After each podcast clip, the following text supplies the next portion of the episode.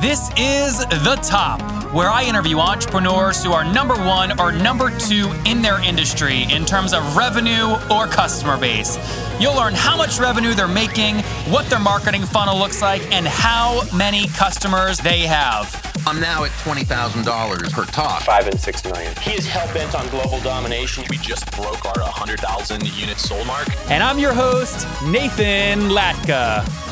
Okay, Top Tribe, this week's winner of the $100 is Zach Ferron. He's a 22 year old Apple employee, and he's listening to the show and loving it. For your chance to win 100 bucks every Monday, simply subscribe to the podcast on iTunes now and then text the word Nathan to 33444 to prove that you did it to enter. Coming up tomorrow morning, you're going to learn from, learn from a founder who has helped has helped over a thousand passengers get to where they want to go. They've got three co-founders, four employees. They're in Mountain View right now, going through 500 startups. They, they launched in 2016. They took 150 grand from 500 startups for six percent. And again, they're helping people travel more efficiently and on a success-based 25% fee. Nathan Latka here. Good morning, everybody. Our guest today is Patrick O'Luanaigh, and he started as a programmer and designer at Codemasters 20 years ago, working on Micro Machines V3. Prior to founding nDreams in 2006, he was creative director at Eidos, where he was responsible for the design and gameplay of all the titles there, including games you know very well, like Tomb Raider Legend and Hitman Blood Money.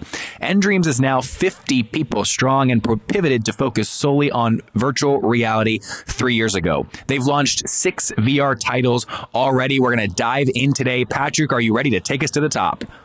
I certainly am, Nathan. Yes. So it seems like gaming is really what's going to cause the distribution and widespread adoption of VR. You're at the forefront of that. What do you think is the biggest thing standing in your way to widespread adoption? The biggest challenge is just getting enough hardware units out there. At the moment, the hardware, the high end hardware, is still fairly expensive. Um, and there aren't any killer apps yet. We're still figuring out how to make the very best games and experiences for VR and learning quickly. So I think it will be a combination of the price point of hardware coming down, the mobile VR headsets working with everybody's phone, not just the very expensive high end phones, and also great, great content coming out there, which, which the market needs. Which of your games so far has been the biggest hit in terms of revenue ge- generated for yourself? Uh, strangely enough, actually, it's been a, a, mobile game called Perfect Beach, which has been out for 18 months now and is a very simple experience. You've you had a stressful day, your boss has been moaning, you're stuck in the traffic, you can put it on and just relax and pretend you're back on your summer holiday. And bizarrely, a very simple product that was very quick to make has done very, very well for us. Uh, defined very well. I mean, do, do you measure downloads or views per day? What's the key usage metric you look at?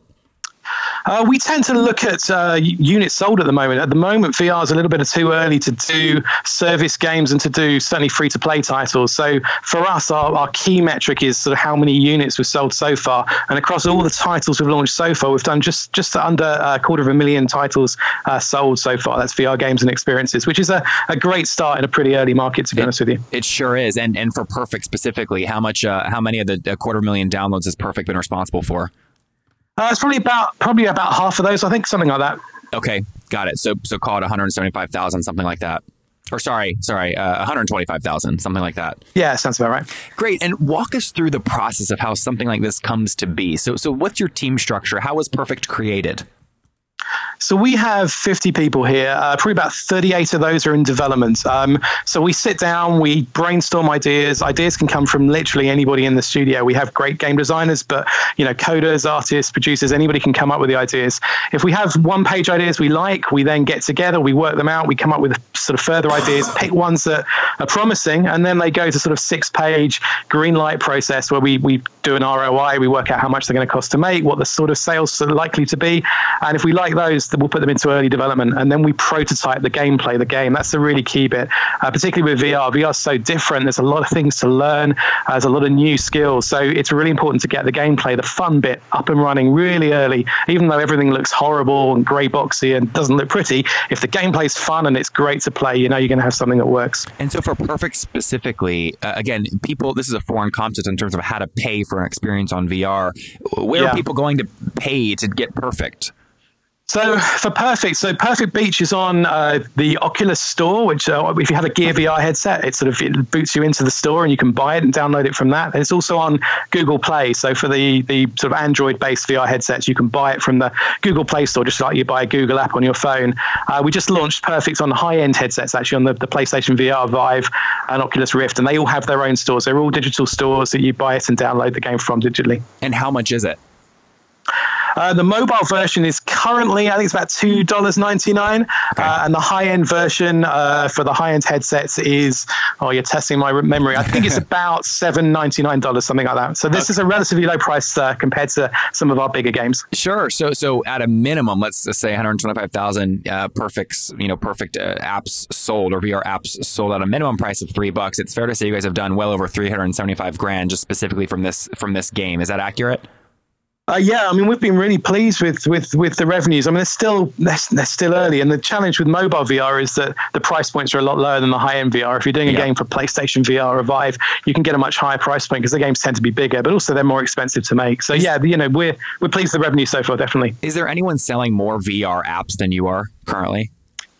Oh, that's a good question. I mean, we're, I, I haven't heard anybody that have announced quarter of a million units. I know that um, you know there's a couple of developers who've who've done good numbers on high end headsets, and certainly revenue wise are probably at, at, the level we're at, but not many. And and one of the challenges actually is there's not a lot of openness in terms of data. It's really hard to find sales figures and revenue figures for VR uh, software and also for VR headsets as well. Other than Samsung, who announced it sold five million Gear VRs at CES this year, there's nobody else talking about their numbers, which which means you have to kind of of try and figure out and chat to people and work out what the install bases are like. So there's not a good way for you to tell what the what the total kind of potential base looks like and what percentage of that base you've infiltrated. Is that accurate? Yeah, it's hard to be sure. I mean, we make our own estimates. We talk to lots of people. We talk to the headset manufacturers and try and get the best idea. But there is a lack of data in the market at the moment. And it's partly a function of it just being so early, to be honest with you. Yeah. When did you launch the company?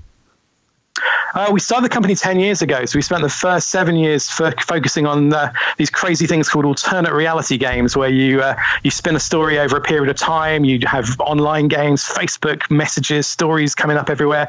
And we also did a lot of work in virtual worlds with PlayStation Home and became the biggest global publisher in there. It was a small palm, but we were a big player. It was really interesting, but it wasn't uh, a platform that was going anywhere. And we fell in love with VR three years ago, saw the first Oculus headset. Sony showed us their headset very early on. And we just kind of went nuts over it, to be honest with you. So this was 2007. You launched it, and is this company bootstrapped or have you raised capital?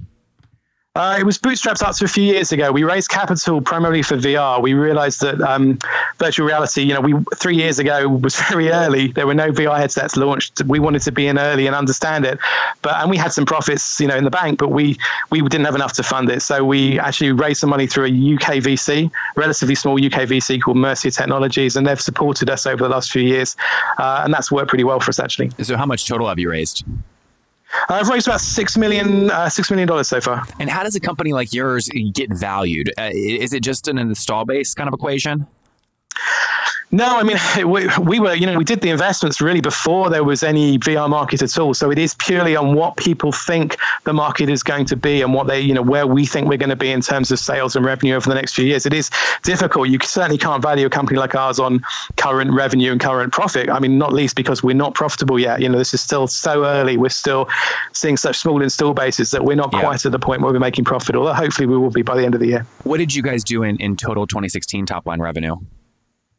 Uh, 2016, our revenue. Um, well, we have our financial year coming up just just in a couple of months, so we tend to work towards that. So ah, okay. we'll do revenue of about two million dollars this financial year, um, okay. which is not bad. Next year we'll do about six, six or seven. So it gives you an idea about how we're growing at the that, moment. We did about did about 750 last year. That's really helpful to understand. Yeah. So, so wait, sorry. What you said you did last year 750. This year that's just wrapping up for you. You'll do about two million. This year about two million, yeah, and then hopefully about six. six or seven we should do next year. So it gives you an idea of the kind of growth we're on. And how does it like when you study kind of the Zynga story?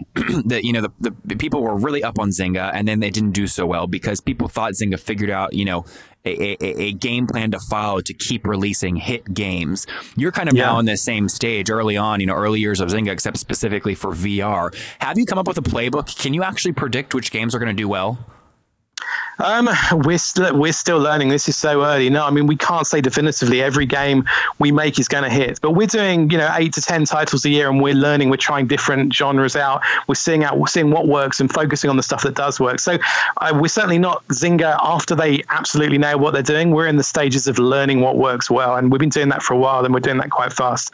Um, VR's you know going to be around for the next five ten years, I think, growing very rapidly, and so we're just trying to figure stuff out quicker than anybody else. Which one of these has done the worst? The assembly, gunner, skydiving, danger goat, or the first version of Perfect Beach?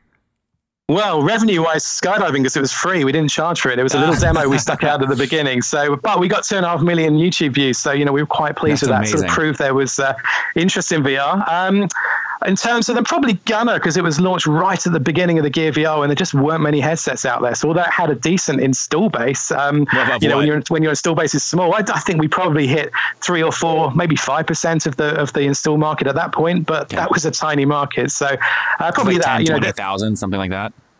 um, yeah, maybe even slightly less than that. So it's you know that was an interesting one, and and actually what was good for us is we tried Perfect Beach soon afterwards, and that was a that was an experiment. You know, will people pay to uh, to, to get a, a- an experience where they just laze around and relax and listen to an audiobook? And actually, people did, and people enjoyed it. So it you know it gets a good example of the sort of experimenting we're trying to do. That is interesting. Uh, so, is it fair? What did it cost? excuse me. What did it cost you to make a gunner all in? Um, that's a good question. I, I don't have those figures on me. Also, the other thing I will say, and I can't specifically say whether it refers to Gunner or not, but sometimes you do get funding advice and assistance from some of the first parties. So, um, you know, the headset manufacturers who are working on the headsets want great quality titles, and there Oh, are so uh, quite it. often occasions, yeah, where you get a little bit of a hand from them in the early stages to make sure the games are, as good as they can be. But that doesn't dilute you, right? They're not investing in, in your company. They're no, just saying, hey, here's. No, no, that's just purely sort of an advance to help make it. games, you know, help us make good games, which That's- is cool. That's great. Okay, good. That's good to know. So, what is uh, what's next for you guys? What's coming up in the next year? Um, so we got a load of different games coming out this year. I'll probably be launching about six between uh, uh, March and December. We got an, uh, the the Assembly, our big adventure game, actually launches today on uh, whereas I'm recording this on Xbox One Very and exciting. PlayStation Four, which is cool. So That's, we'll see a, how big, that that's does. a big deal. I mean, you're like number one in the VR space, releasing a new game. That's perfect, guys. Go check it out. Yeah, no, we're really excited. It's going to be a big year, and it's going to be all about growth. You know, we're continuing to hire, we're continuing to build ourselves up, and and we're learning all the time. You know what? There's new headsets coming out. There's lots of stuff happening, and it's such an exciting space to be to be in. I can't tell you. What's the number one way that these things get distributed? Is it just from placement in the Oculus store? Yeah, I mean the, the key thing is people are buying them from the Oculus store, the you know from from Steam, the big PC store for the Vive headset, from PlayStation Network. So it, the key thing is uh, for a business it's a relationship with those store, uh, the guys running the stores, and we've spent a long time over the last three years sort of building those relationships up. But you know what? At the end of the day, it's all about having a great game. If you've got a high quality game that people like, you're going to do okay. But uh, everyone's everyone generally gets them from the stores. We have done a little bit of in-store cards. I don't know if you've seen them. I don't know if they have them in the US actually, but here you have little digital cards you can buy in in game stores, physical cards with download codes you can take home. So we've done a little bit of that. It's possible we'll play around with some boxed versions at some point, but we are, you know, primarily digital. We've never done anything non-digital so far, anyway. All right, Patrick, let's wrap up with the famous five. Number one, what is your favorite business book? Um, I've I read a book recently called The Chimp Paradox by Professor Steve Peters, and it's absolutely fantastic, not just for business but for home as well, family and things. Number two, is there a CEO you're following or studying right now? Oh, you're going to hate me, but I, I have to say Elon Musk. I think he's fantastic. the other CEO, actually, Brendan uh, Iribe, the uh, CEO of Oculus, is fascinating, and it's really cool to see what he does. Uh, number three, is there a favorite online tool you have, like Acuity Scheduling? Yeah, uh, probably OneNote or Box I use a lot. Um, I think they're both fantastic. And number th- uh, four, yes or no, do you get eight hours of sleep every night? I do, yes. Oh, very good. And what's your situation? Married, single, do you have kids? I'm married and I have two kids, so it's, a, it's a miracle. How old are they? Uh, one is 10 and the other one is 12. okay, so at least they're not like in the not sleeping, you know, under two, three, four years old age, right? No, I'm quite lucky. That's good. And how old are you? Uh, I'm 42 now. All right, last question, Patrick. Take us back 22 years. What do you wish your 20 year old self knew? I think I'd tell my 20 year old self life is too short to play it safe. You've got to take a risk. It's so much more exciting, even though it's scary. You just got to do it. Be brave. Guys, there you have it. Life is too short to play it safe from Patrick. Again, O'Luanaigh. Again, focused on the VR and the VR app space. They've launched many titles, over six. They're one that is doing the best, as we discussed, is Perfect Beach or the Perfect Experience. Over 125,000 units sold at a minimum of $3 a pop. Uh, they're doing very well, really leading the VR app ecosystem. Patrick, thank you for taking us to the top. My pleasure. Thank you, Nathan. If you enjoyed Patrick today, go back and listen to Alan yesterday. Alan runs a company called Klipfolio and announced that he raised $12 million on a $45 million pre money valuation on my show yesterday. They've passed 7,000 customers and $500,000 in monthly recurring revenue with their business dashboards. Tribe, I love giving away free money. I feel like Oprah giving away cars, and I have something special for you today. How many of you have heard our super sharp guests talk about success they've had with Facebook and Google Ads? Well, all of you listening right now, yes, if you're listening, you get $100 in free AdWords. Here's how you get it, okay? Again, thanks for listening. Get the free $100 from Google, right, when you sign up with my website host provider, HostGator. Go sign up now to get your free money. HostGator.com forward slash Nathan. Again, that's HostGator.com forward slash Nathan. Okay, Top Tribe, I'll see you bright and early tomorrow morning. And don't forget, before you listen to any other episodes, subscribe on iTunes right now for your chance to win a hundred bucks every Monday.